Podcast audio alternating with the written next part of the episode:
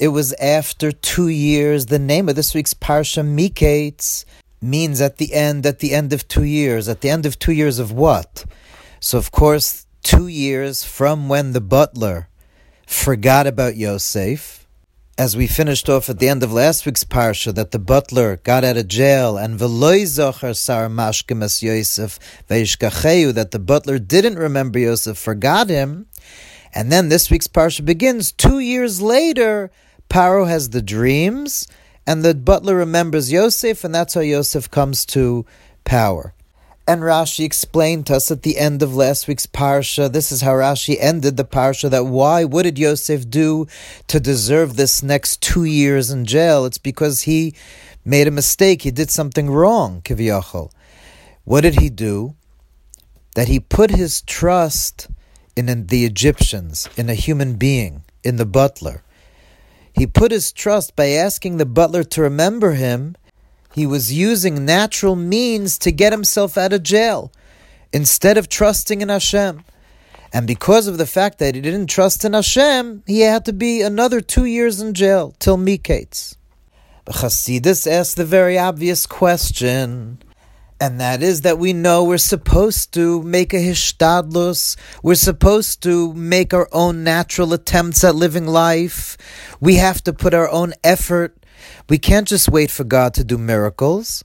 We have to make vessels through our behavior, through our working, etc. We have to make vessels for God's blessings to be able to, to manifest.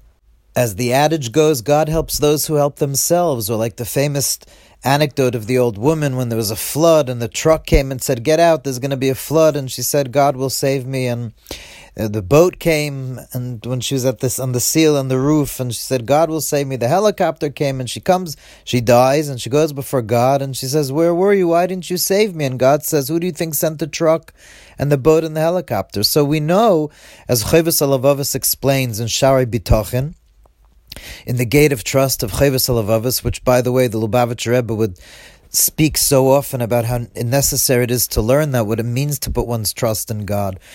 But the HaLevavos says that, that even though one puts one trust in God, we have to make vessels, we have to do hishtadlus, we have to put in our own effort to allow God's blessing to manifest.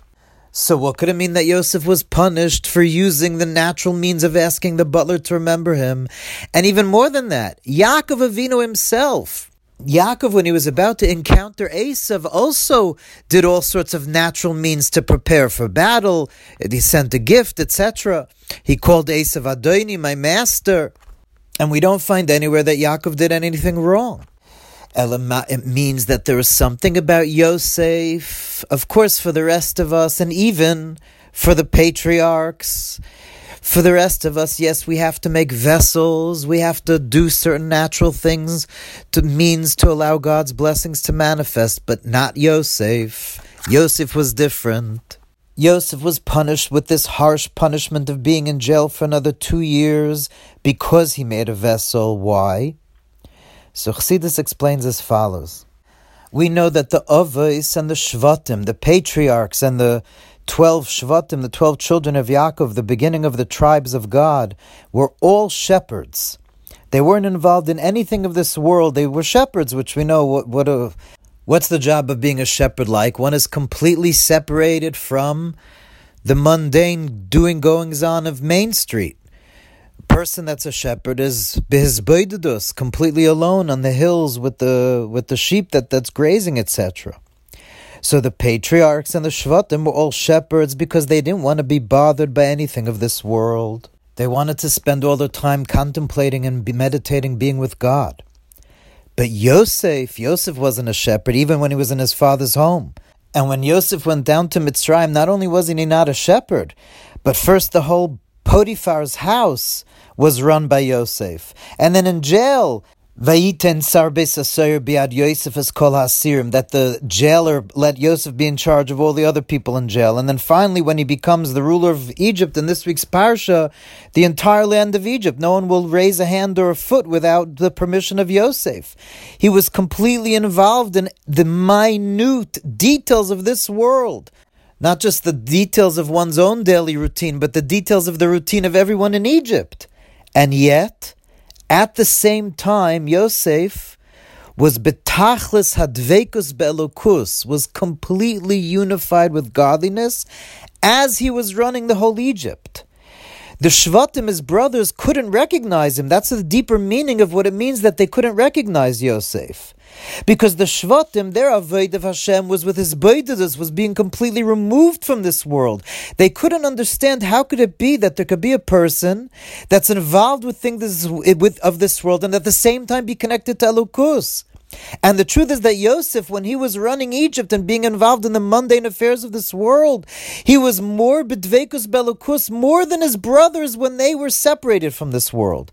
And that's what it means they couldn't recognize him. They didn't recognize such a tremendous level that Yosef was on.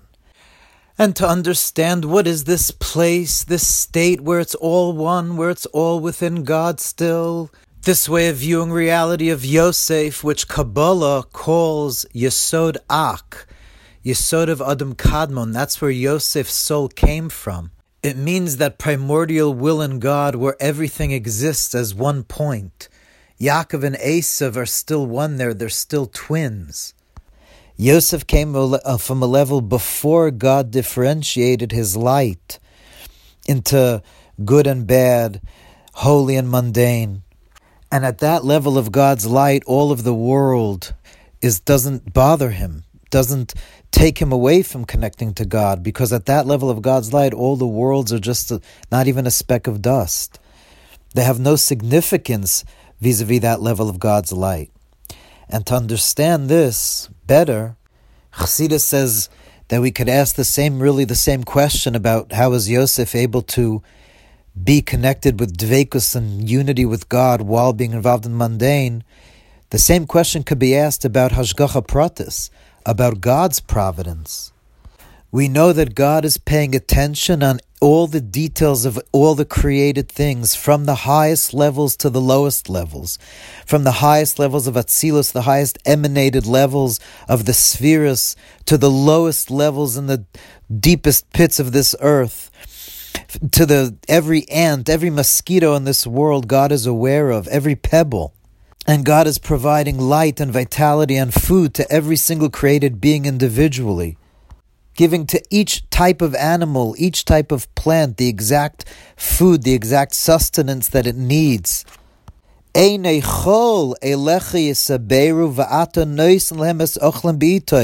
eyes of all, every single created thing look up to Hashem and you give them their food. Every created thing in the spiritual world and everything in this physical world. To the smallest ant, God is paying attention to. Every single one individually.